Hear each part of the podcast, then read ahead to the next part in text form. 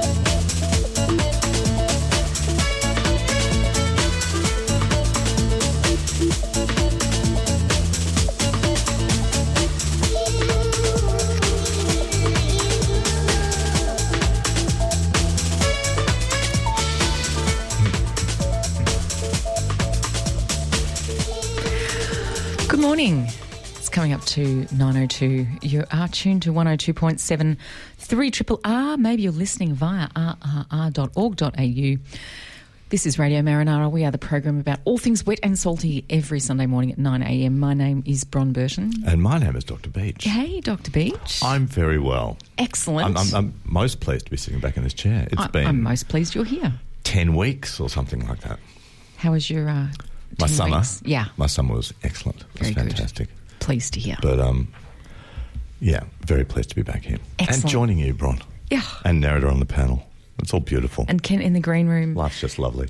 And uh, we'll go through our lineup in a second. Thank you, Tim, very much for Vital Bits. Thank you for playing um, that lovely Nick Drake track Mm-hmm. towards the end. And you can catch Tim next week. Thank you also, uh, Andrew Minga, for Soulful Bits. I was about to say, imagine if Nick Drake was still around. But I don't know. It's the, the, the songs that we time. have probably wouldn't have, and I hate using this word, but the resonance. Hmm. Little, beautiful little capsule in time music that came from Nick Drake. Today's program, we're going to shortly be joined in studio by Rex Hunter. Our own Rex. He's going to be talking about the ship's graveyard near Port Phillip Heads. Who of the ship's graveyard?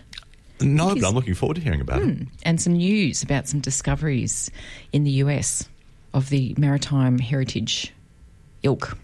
As soon as we mention that ship's graveyard near Port Phillip Heads, I get these wonderful images of what it was like in Melbourne 150 years ago, where Hobson's Bay was just chockers, hmm.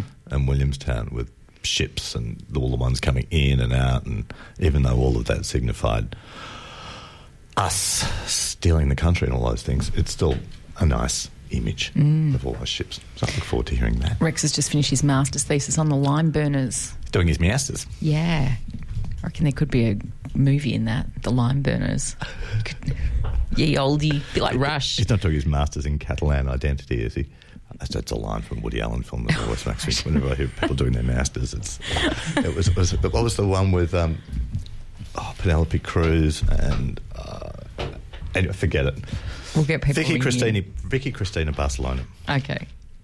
I'll just take your word for There was a girl in Dr. the cafe saying, "I doing my masters in Catalan identity." Right. It was funny at the time.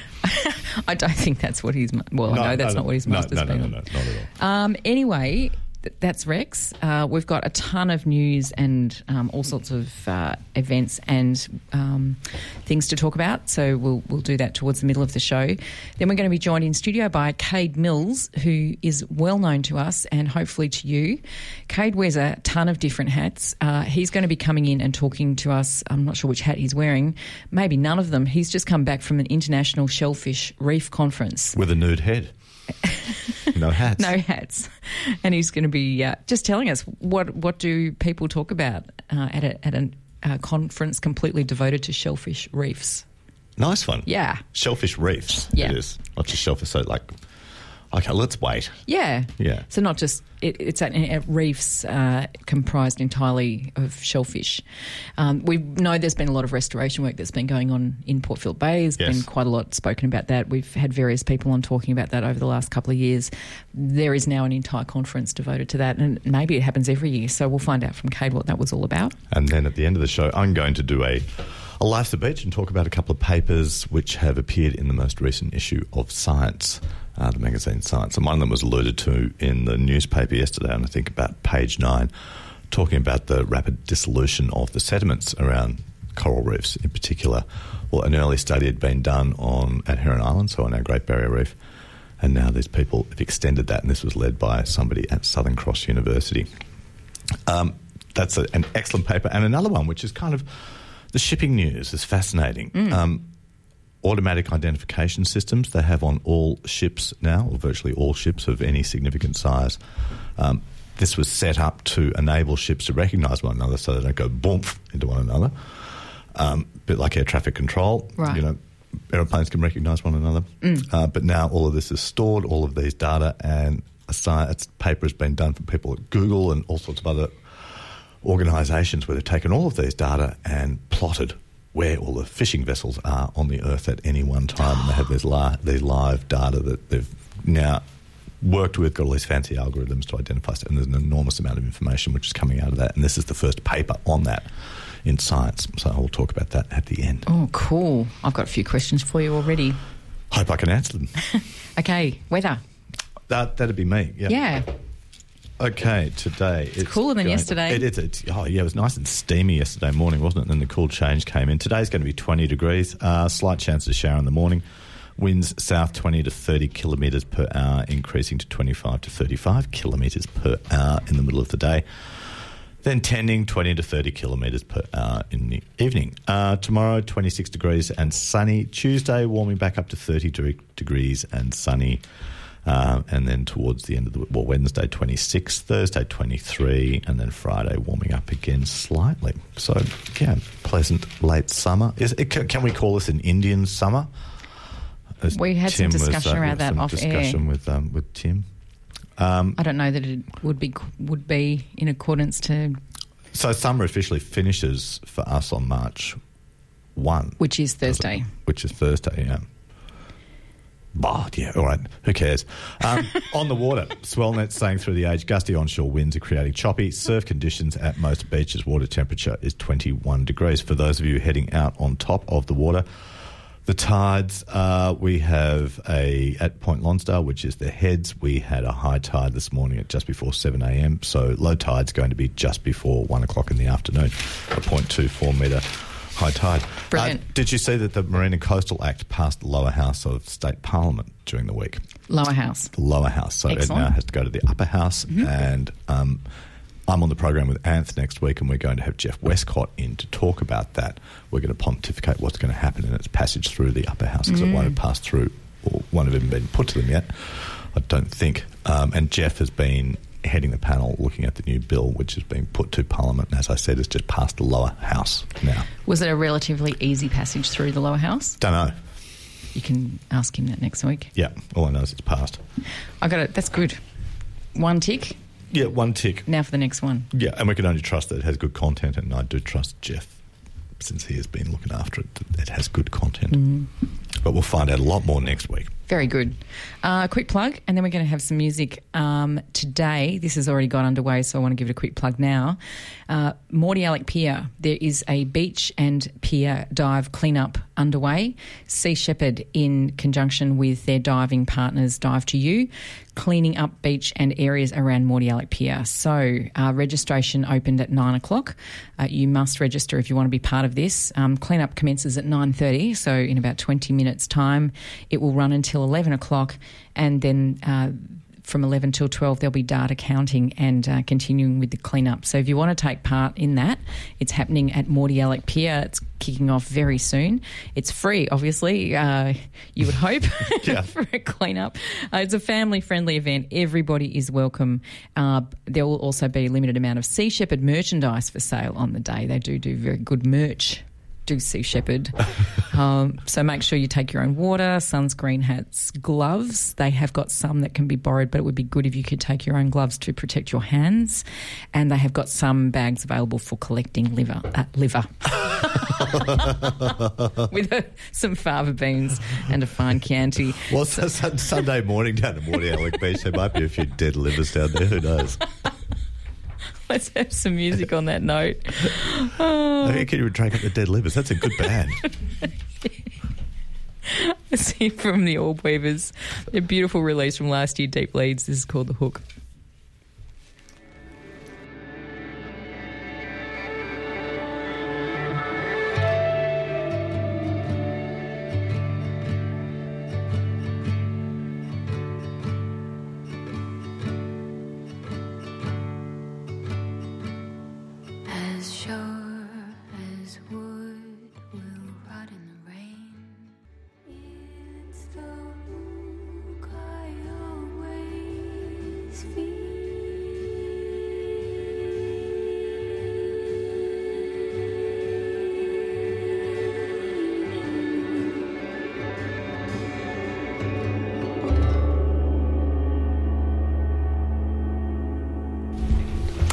Beautiful Orb Weavers there, and the hook from Deep Leads, their gorgeous album released last year.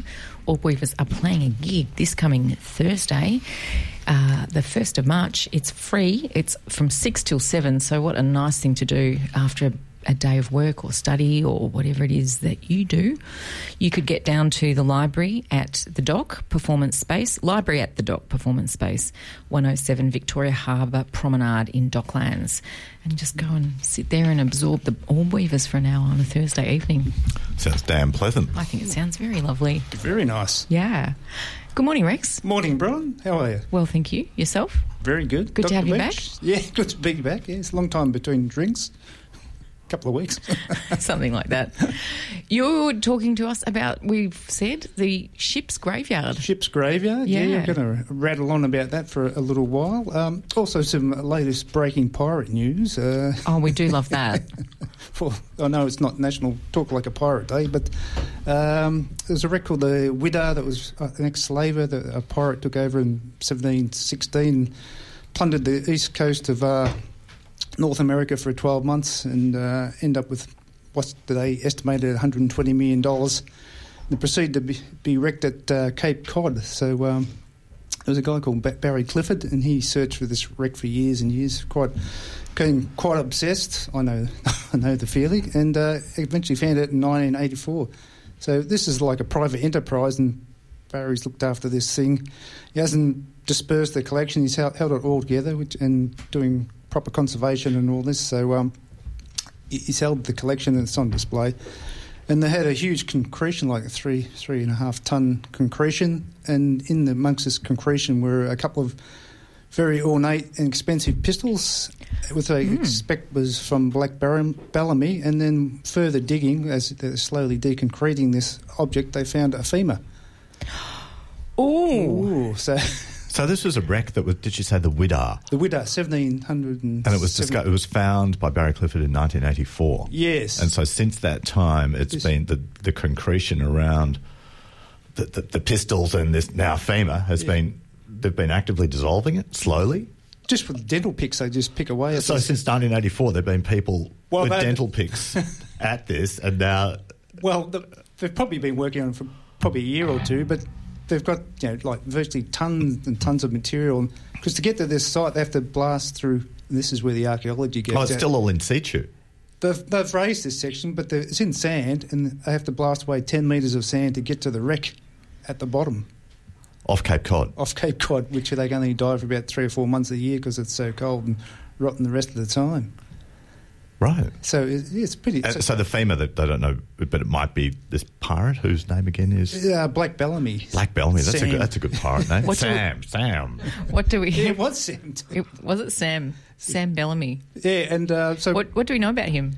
well, he was uh, he was from um, the UK, and he there was a Was he black? no, he was he had black hair though, and he used to Right. wear ponytails and stuff. It'll be the pirate reference, though, It presumably. sounds as though he's uh, the model for Johnny Depp in the, the Pirates movies. Ah, But he came out to the um, the US in about 1716 because the, the Spanish treasure fleet had been wrecked in down Florida. So they what do they call this is uh, going fishing. So they get a, a crew, you know, a, a crew together, a speculative crew, and they'd go down and plunder these wrecks because they were still sticking up above water, and they had you know just multi millions of dollars worth of gold and silver from um, Mexico and places like that where they they didn't Where they, where they nick, nicked it. where they nicked it exactly yes. So th- they've been deconcreting. Well, they've decon- been deconcreting this object, three and a half ton object for you know say twelve months or two years. They've had it for, sitting around for ten years or something. So, is there any speculation on who the femur might have belonged to? Well, they're, they're saying um, Black Bellamy. They think it might actually be so. him. There's a relative, uh, some descendant in the UK, and they're going to do try and do a DNA comparison to try and identify this. Nice one. Yeah. so it's a bit of science, a bit of archaeology, a bit of pority. So that they'll be looking at the mitochondrial DNA because that's what that's what'll survive in his femur. Yes. So they're going to have to find a relative through the, his female line. Ah, Through the mater- so they've got to be connected through the maternal line. yes, yes. So there, there is a, some relative there in the UK who's offered Nice one. offered his DNA, DNA for a comparison. And the ship's graveyard off The ship's graveyard. Now we get to im- Port import Phillip Heads. Port, Something a bit more local. it's something a bit nearer and something more tangible for us. Any, any femurs of pirates dragged up from there recently? No, but uh, well, uh, funny you should say that at the quarantine station at um, we all know the quarantine station down the Point Nepean, they buried that was. I'm getting off track here, but they buried. That's that, all right. I do it all the time. That was where like when ships would arrive from the UK and there'd be say typhoid or something like outbreak, and they'd be quarantined at the quarantine station. So they bury they bury them haphazardly. You know, there's There are a lot of graves down there, aren't there? But then, as the uh, the beach has gradually been washed away over the years, bones and all sorts of Oh, things they turn up in the water, and people have seen skulls and Wow. I off, did not know off that. the quarantine station.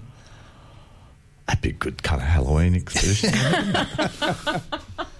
I've also heard. So of this doc- is not what you're talking about when you're talking about ship's graveyard. This is something different. no, again. he's, he's going off track. yeah, this is another All right, we- ship's we- He's graveyard. allowed to. There's a whole radio program called Off Track. Yeah, off track.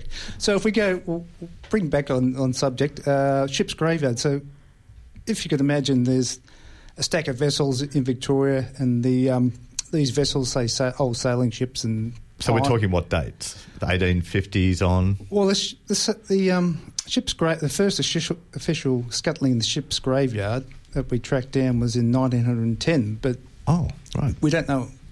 F- Records were, were pretty poorly kept from there up until the sort of mid 19 or late 1920s.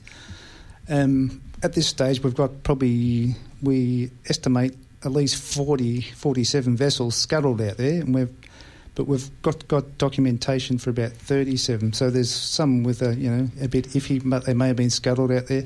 When you say scuttled, that, that- I mean that implies to me that it's an active thing. So it's not an accident that they've gone. That Yes. they've actually said, "Okay, we've got to get rid of this. Let's pull the plug." Yes. So Why? Well, what happens is um, back in so the early 19 through the early 1900s, they have excess shipping, and your ship might be an old wooden vessel, and it's not worth it's not worth anything at all. Say, and you have to get rid of this vessel. So it's an insurance job. There's no insurance there. They're old hulks and things like that.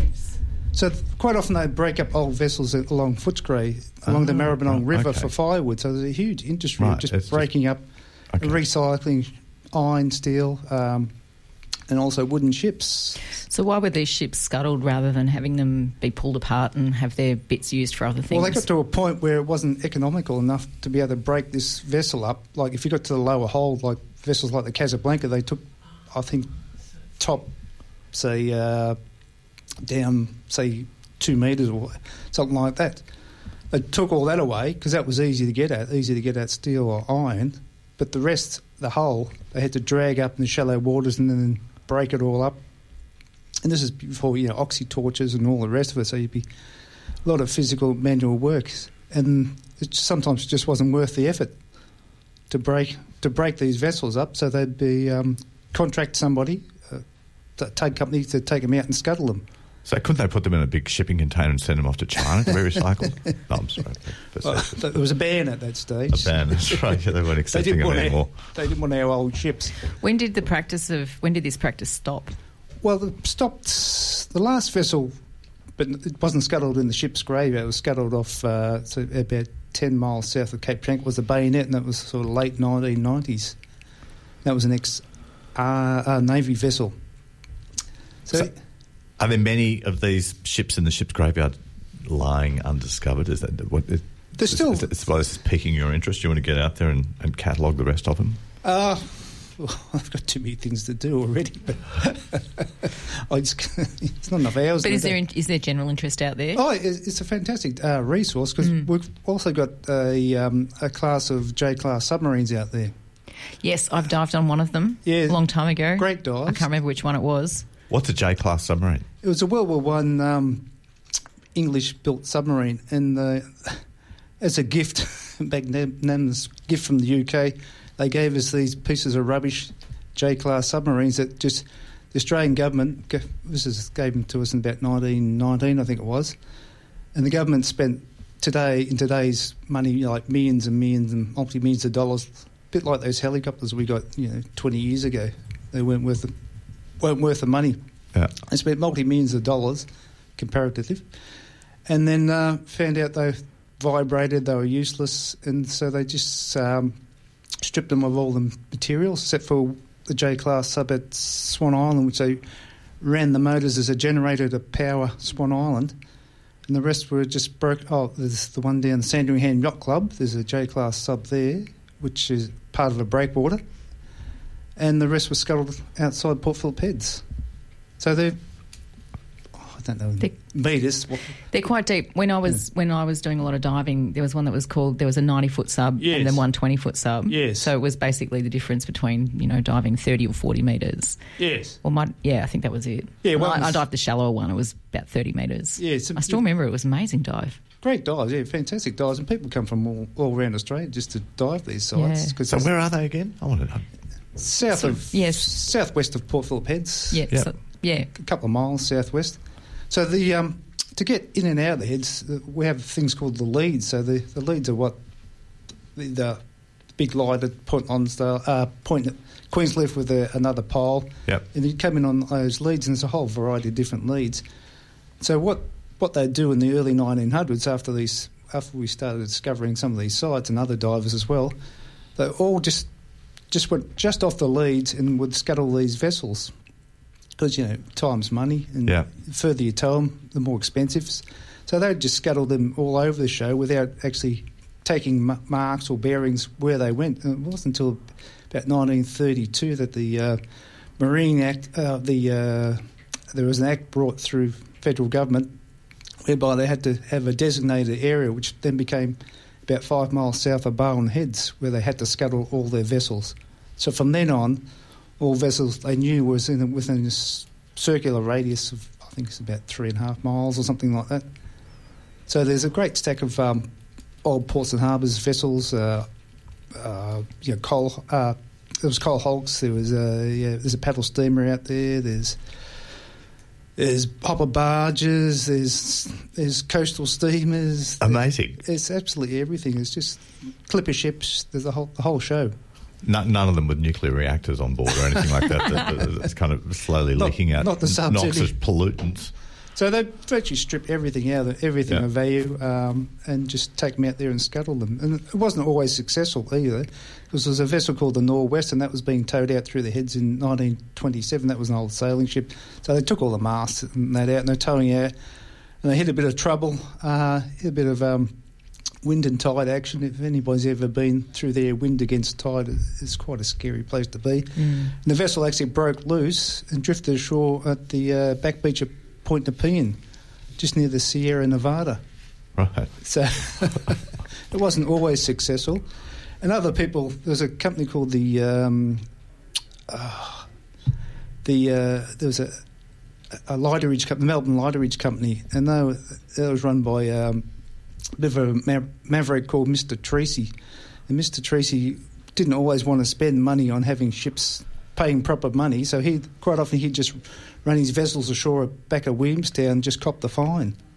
So he would be fined, say, they'd find him, take him to court, fine him fifty pounds. It was cheaper than paying uh, somebody in a tug to take his vessel outside their heads and scuttle it. There's versions of that that still go on today. Absolutely, with the asbestos from building Yeah. sites. Yeah. Hey Rex, we're going to have to um, move on. Yeah, cut me off at the knees, I'm fine. What have you got? Uh, what have you circling us right back to the missing femur? We've gone full circle, or the discovered femur. What's coming up in the next few weeks Well, between now and when you're back? Well, we're going to be searching. Obviously, we did a search for the uh, Winchester again last week and came up empty again. So we've covered the bottom sector of the our search grid. So we're moving north. Uh, we've found a bit of communications cable from probably 19th century. Um, A mobile phone. Uh, if anybody lost a mobile phone, I know where it is. Not not from the 19th century. it's underwater, and so we've, we're we're moving north and just continue on mowing the lawn. Nice. Thanks, Rex. No problems. Thanks, Brian. Enjoy the next few weeks. We look forward to hearing the update. Okay, hopefully, hopefully we find it next time. Yeah. Hi, this is Wayne Lynch, and you're listening to Radio Marinara on 3 Triple R. Hey, thanks, Wayne Lynch. 9.30 on the dot. I've got a couple of quick plugs and then we're going to play a track and get Cade Mills in. He's in the green room right now. Victorian Coastal Awards, we mentioned, we've mentioned them over the last few weeks and they're extending their deadline for submissions by a week Nice one. which is very kind of them to allow some uh, more submissions coming in. So we've already put those details on our Facebook page. Um, just to remind you, there are a few different categories where you can nominate groups and people who are doing great things in the Victorian coastal and marine environment. So the categories are improving the physical environment, biodiversity conservation, education, community engagement, planning and management, research and monitoring, and outstanding individual achievement. So there you go. We've already got those details on our Facebook page. So have a look there, and you've got another week to get your applications in. You got uh, putting in any submissions, Brian? I might be. You might be. I'm not at liberty to say right now, Dr. Beach. Okay. Okay. Are you? I might be. Next week on Sunday, it is Clean Up Australia Day, and uh, Get your gloves on. Yeah, uh, there is a ton of stuff going on. Um, I had a look at their website last night. There are already thousands of sites registered. Um, so that means that if you want to get involved and you're not quite sure, you know, where to go or what to do, you don't have to organise your own cleanup. You can hook in with one of many. It's a very sweet image that they're using this year for Clean Up Australia Day. It's a little crab coming out of a bottle, um, but the bottle's actually in the sand. It's just like a little sandcastle bottle that they've um, created with a um, little sand sculpture. And if you're castle. busy next Sunday, can't do that, but you missed Bron's mentioned before, and you want to get involved in stuff like that, go to Mordialloc Pier today. yes, there's always something to clean up, isn't there, Dr. Beach? Yeah, that's Sea Shepherd down there. Um, another plug that I want to get in there now because I expect it's going to sell out is the upcoming Ocean Film Festival. Uh, this is a regular occurrence, and there are actually um, going to be several different locations in Victoria where you can go and see. Uh, it'll be the same lineup of films, I believe. We're going. We're hoping, hopefully, going to have someone from the Ocean Film Festival coming in in a couple of weeks uh, to tell us more about it. But I did want to give it a plug now because I know the tickets are already on sale. Best thing to do is to go to oceanfilmfestivalaustralia.com.au, oceanfilmfestivalaustralia.com.au. All of their films, they range from two minutes to 15, sometimes half an hour. So it's a whole little collection of films all about the oceans and it's uh, all set up to inspire us all to uh, explore, respect, enjoy, and protect our oceans. Indeed, an amazing looking lineup. I had a, um, a quick look at the at the program, and I'm excited. I'm going to get on and book some tickets soon. So, as Bron said, if you are very keen to go, as we are, um, book. Yes. So um, some dates: uh, Geelong, Friday the twenty third of March. They're all in the evening. Uh, just having a quick flick through. Yes, they're all e- they're all early evening, so they're sort of around the seven till nine nine thirty. Um, time. So uh, Geelong on the 23rd of March, Halls Gap on the 2nd of March, Melbourne Crown on the 20th of March, Melbourne Astor on the 21st of March. I'm hoping to get to that one. Always love anything at the Astor. And at Rosebud on the 24th of March. So lots of different locations where you can go. Halls Gap, that's pretty cool. It's a bit further away from the sea. It is, but uh, yeah, Halls Gap, we love the Yeah. Gramps. Should we have some music and get Cade in, or do you want to do a quick one of yours, Uh, let's, let's do- Beach? so just, I'd just like to talk about um, a paper that was mentioned in the paper yesterday. Um, and this comes from Bradley Eyre, who's a professor of biogeochemistry at Southern Cross University. And he's got a paper in Science, which I bet he's damn pleased about. Um, and this is on corals face a new peril, this time from below. And Professor Eyre has looked at the at the sediment, the calcium carbonate sediment, which underlies reef structure. So we know that the reefs, um, corals themselves, are made of calcium carbonate, limestone. But then you have all this, the sediment below the reef, which is made up of old broken up coral, but also calcium carbonate that comes from um, calcareous algae. There are green algae, there are red algae, coralline algae. Um, is a green one, which are also made of calcium carbonate. Bryozoans, shellfish, all sorts of things in the ocean are made of calcium carbonate. And this, this sediment around the reef, therefore, it's got lots of calcium carbonate in it, like the reef itself. But this sediment, they realise now from putting these little chambers initially at Heron Island, and now they've done experiments um, placing these chambers in Hawaii, um, in uh, French Polynesia, and a couple of other coral reefs around the world in five different sites. They are showing that these sediments are dissolving at an alarming rate. In fact, they are dissolving more quickly, and this is in increasing acidification of, of the ocean. We've talked about this many times. Incre- you know, more carbon dioxide in the atmosphere because we burn shit. Um, that carbon dioxide in the atmosphere dissolves into the ocean, making it more acidic. A more acidic ocean, that is something with a lower pH, will dissolve calcium carbonate. If you take a piece of chalk, chuck it in water, which is a little bit acidic, mm. then that will dissolve the chalk. Mm. This is what's happening in the oceans. Mm. So, not only with this increasing acidity in the ocean, is it harder for corals to to form in the first place. That is to take the calcium carbonate out of the water, if you like, and build stuff with it, build mass.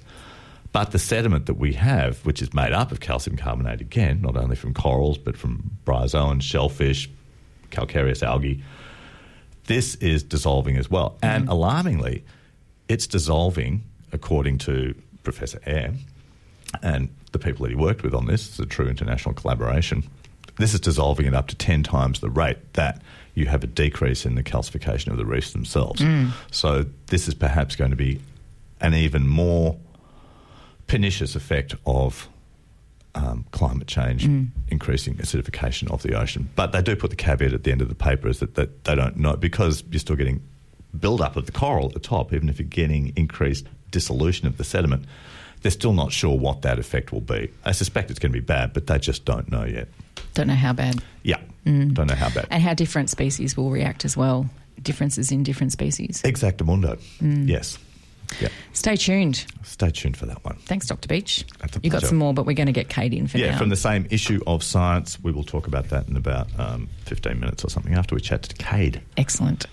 going to play a track now from Black Eyed Susans. They've got a gig in late April at the Melbourne Recital Centre where they will be accompanied by a full string section, which will Mm-hmm. be something fairly spectacular.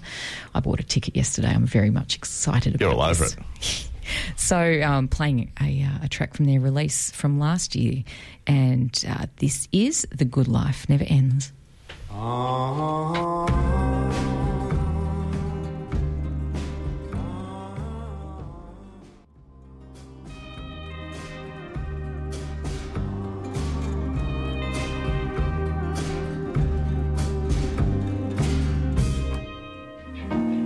The Alderman is a small independent bar and gallery space on Lygon Street in East Brunswick, offering Triple R subscribers a 10% discount on all drinks. They have a Sicilian bar menu, delicious wines and beers, snug spots by the fire, and room to move in the leafy beer garden. The upstairs gallery space is home to regular lectures, poetry readings, and book launches. The Alderman is a proud Triple R sponsor. Estamos escuchando Radio Marinada en 3 triple R. Tres triple R. That is so damn cute. I just want to see that kid and give him a little hug. I think we worked out that kid's probably about 25 now. yeah, yeah. We've had that for a very long time. Um, before those announcements, we were listening to um, Black Eyed Susans from The Lover or The Loved, their release from last year, and The Good Life Never Ends. I played that one for Sarah Sparks. And you Special are, of little course, track. on Radio Marinara. You are indeed With indeed. Bron Burton, Dr. Beach. And we are joined in the studio by Cade Mills. Good morning. AKA Pearlfish. Can you tell us where Pearlfish comes from? Well, it's a diamond in the rough. It was following on from last year's um, subscribe-a-thon. It's a fish that lives up the butthole of a sea cucumber. And you chose that name for yourself. Well, I was going with the theme of the uh, radiothon and the diamond in the rough. I didn't think you could find much more of a diamond, and it couldn't get much rougher than that. Living up the arse of a sea cucumber. It was it was very well chosen. And it's called a pearlfish. Yes, Lovely. now I'm stuck with it. Thanks. so how have the last six months been for you then? it, they've been busy.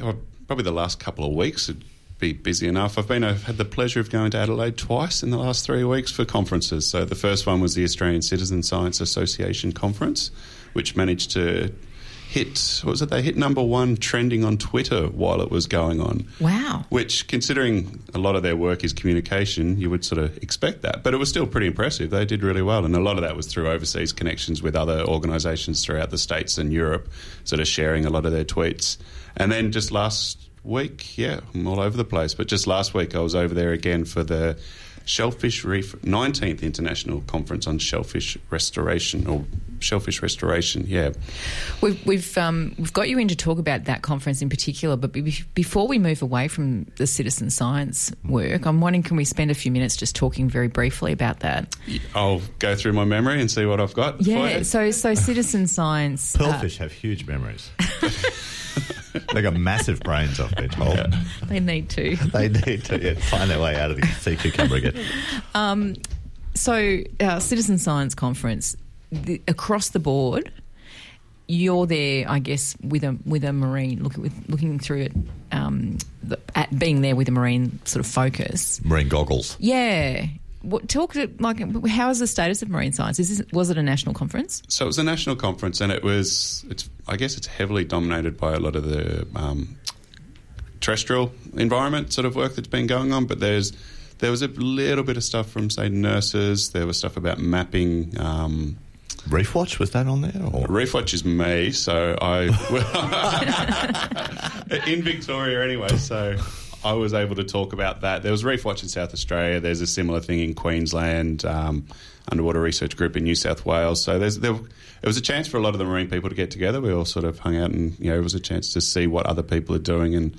A lot of it was trying to align projects. So instead of just running it in one state, let's start running these things across multiple states to, one, get more people involved, but also it helps with getting funding and that in the future. But there was some really amazing stuff from other people doing it. And I think it's probably, if I had to review a conference out of 10, I would have given that one a 10 in Oh. that it was a very collaborative environment, and I think citizen science, by its nature, is very collaborative. You have to have a lot of people involved to be successful, and have people sort of buy into it.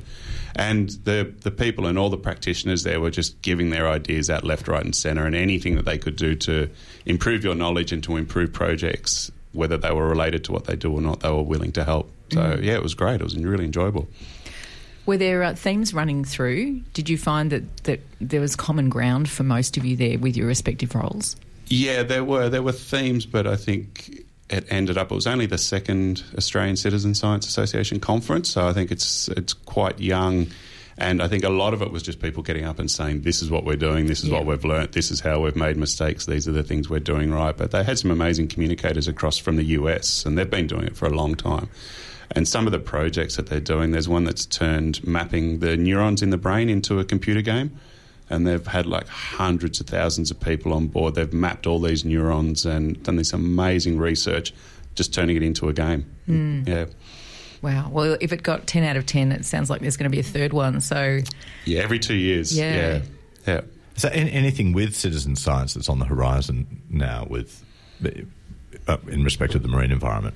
Uh, I've got a few things up my sleeve which I'm hoping to sort of slowly trickle out over the next uh, even couple of months to sort of bring forward. Can you share those with us? Or I, I can give you. I'll give you a quick one. Give- 'cause give us a hint. Coming up soon. So we're doing a sea slug census in Port Phillip Bay in the end of April. So the 21st and 22nd of April. Would, would sea cucumbers, sea slugs, all the same thing? Um, Nudibranchs. Slightly different. Oh, so sea nudies. slugs. Nudies, right, sorry. Yeah. Okay, So we're using yeah. the sea slug to not confuse people, but that doesn't seem to be working. Yeah. So you're, You just should, you obs- should get a proper marine biologist on this show. you're obsessed with sea cucumbers. That's I- what this I- is all about.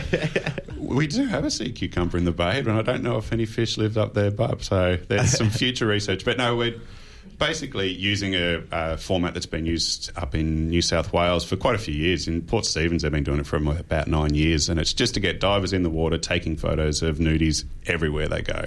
And I guess initially it's to build a bit of a species list and get an idea, but there's also, you know, some of them we do know their distribution, so we can see whether they're in their normal ranges or outside, and then also introduce species as well. And it's just an excuse for dive stores to, you know, get people, get their staff and their customers out in the water, having a good look around. Nice one, yeah, and taking photos of nudibranchs. Yeah. Beautiful thing. Nudibranch Spotto. I love it. Love it. Let's go to the Shellfish Conference. What was its formal title? Shellfish Reef Conference, I should say. It had two, well, a very one, a very long one. So Australian Shellfish Reef Restoration Network and 19th International Conference on Shellfish Restoration. 19th. Yes, so it's been going on for a while, and they're- I think it's every two years Right. they do it. And so this was the first time I'd even been aware of it. And to be honest, shellfish reefs weren't on my radar until a few years ago when I was doing some work with fisheries and we were setting up the ones in Port Phillip Bay. So if it's every two years, this has been going for 38 years. Yep. That's And amazing. That's what the maths can- would say.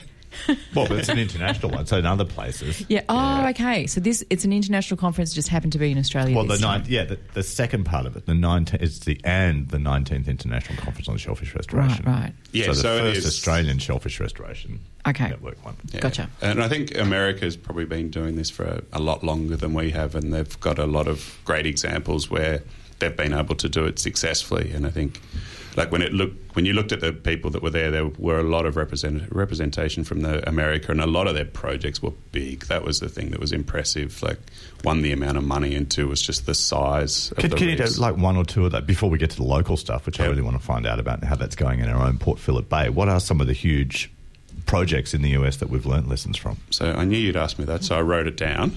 I can see you go to your notes. Yeah. If- if So in, in Chesapeake Bay, this was one that im- probably impressed me the most. So Chesapeake Bay is on the right hand It's side. That's where DC is, isn't it? Washington, yeah, so on DC. the East Coast, Yeah. East Coast, Yeah. down from New York. Yeah, Yeah. right hand side. Right-hand works side, yeah. exactly. Yeah. Yeah.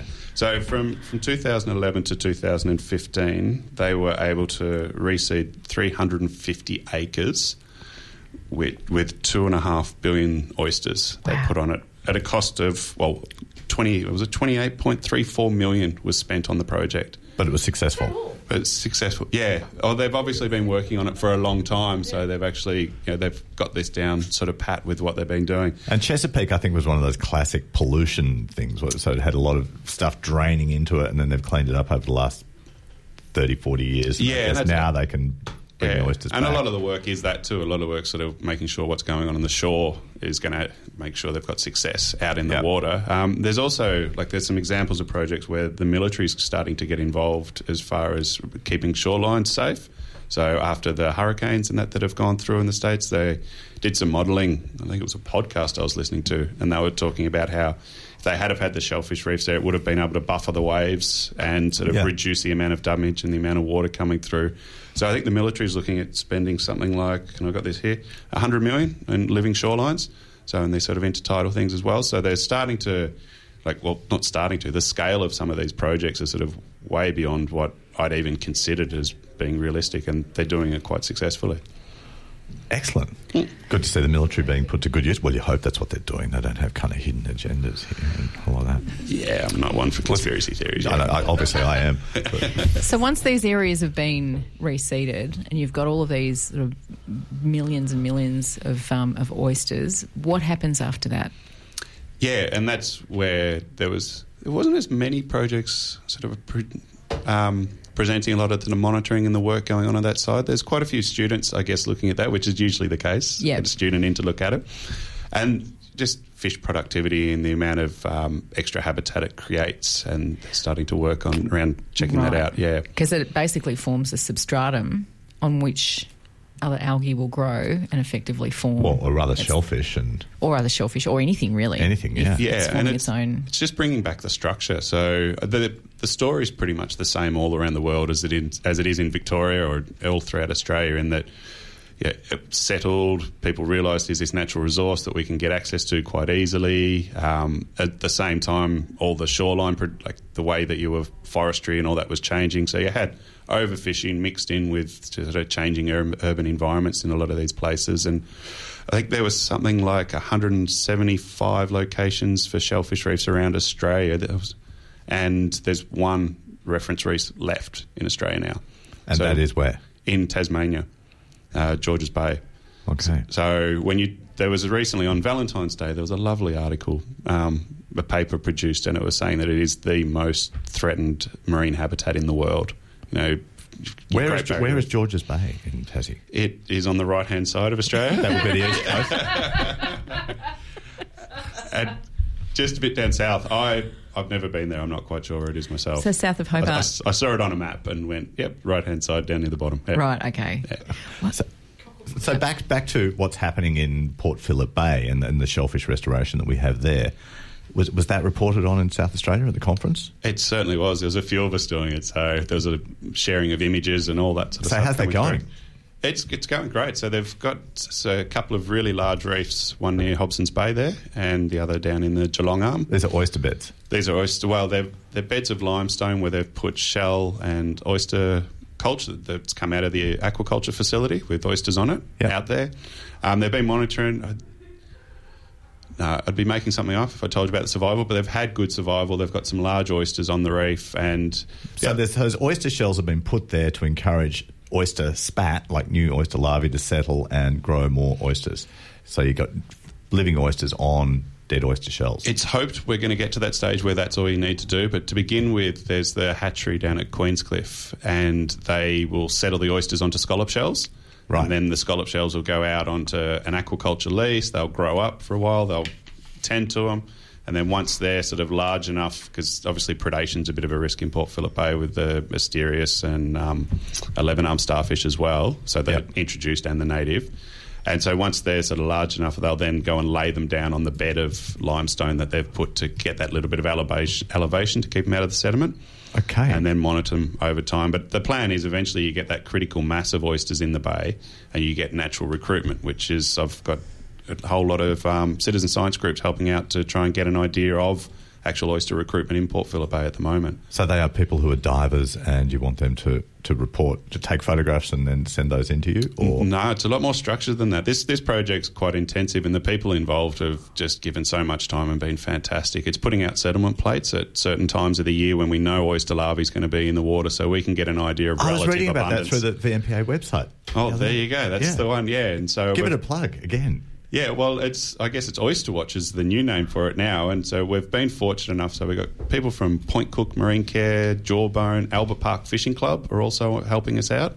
Uh, Ricketts Point, Dive Line, um, Academy of Scuba, Dive to You, all these stores, and they've all sort of, I guess, looked after a location, and we've got settlement plates out So there. if people go to the VNPA website and then go to Oyster Watch, think it's called Plate Watch at the moment. Plate Watch. It will be there. Yeah. You yeah. could probably just search. Yeah. You'll be able to find it.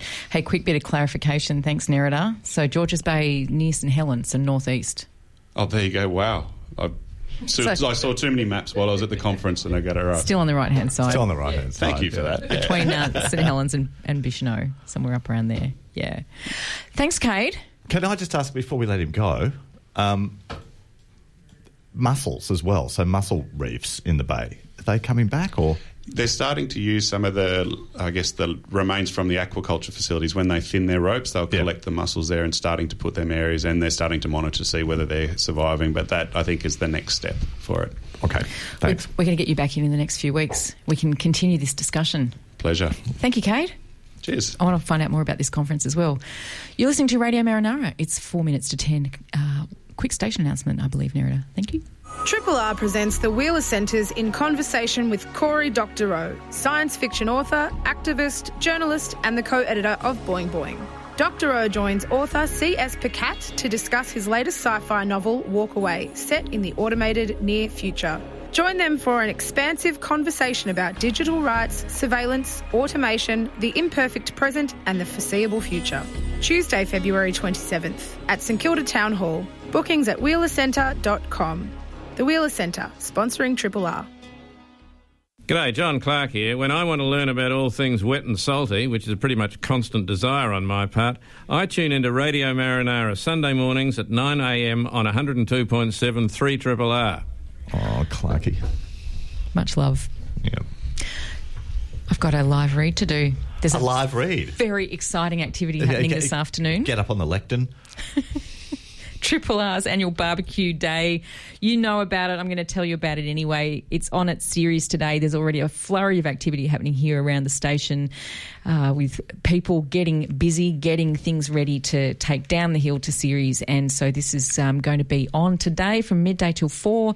Live broadcast featuring Eat It from noon, Greening the Apocalypse crew from 1 p.m.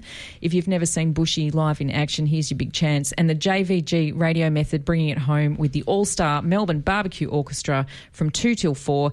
Uh, you will remember last December when Barbecue Day has been on in the past, there was a giant storm that came through or was forecast to come through or something. Anyway, it's this is why it's happening today. Brunswick East Primary School Grillers will be on the barbecue catering for carnivores and vegos. Triple R Bar, free entry, proudly sponsored by Mountain Goat Beer. So you can get down to Ceres, corner of Roberts and Stewart Street, East Brunswick. Uh, and Get you there. Do you have to be a subscriber? No. Okay. You can if you. I mean, you But when you, if you're not anytime. a subscriber and you go, then you will subscribe. Well, you can. I, You I may, don't know. if There'll may, be people there taking may. subscriptions at Oh, barbecue all day. right, I'll shut up then. You never know. I could get down there and take subscriptions. Are you offering? Uh, Call call tomorrow. Call I- the I- station I do tomorrow. plan to go. But you don't have to be a subscriber. We were talking about merch before. There's always great merch down at Barbecue Day as well. Merch, merch.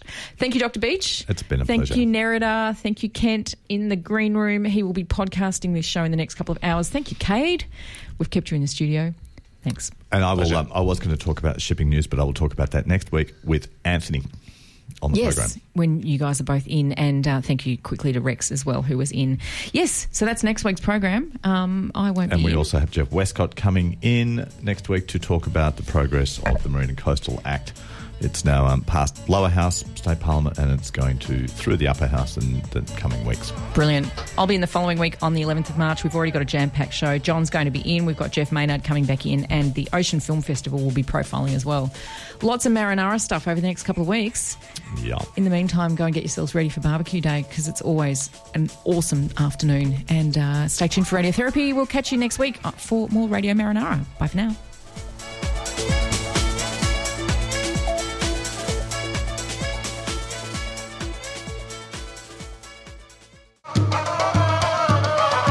This has been a podcast from 3RR 102.7 FM in Melbourne.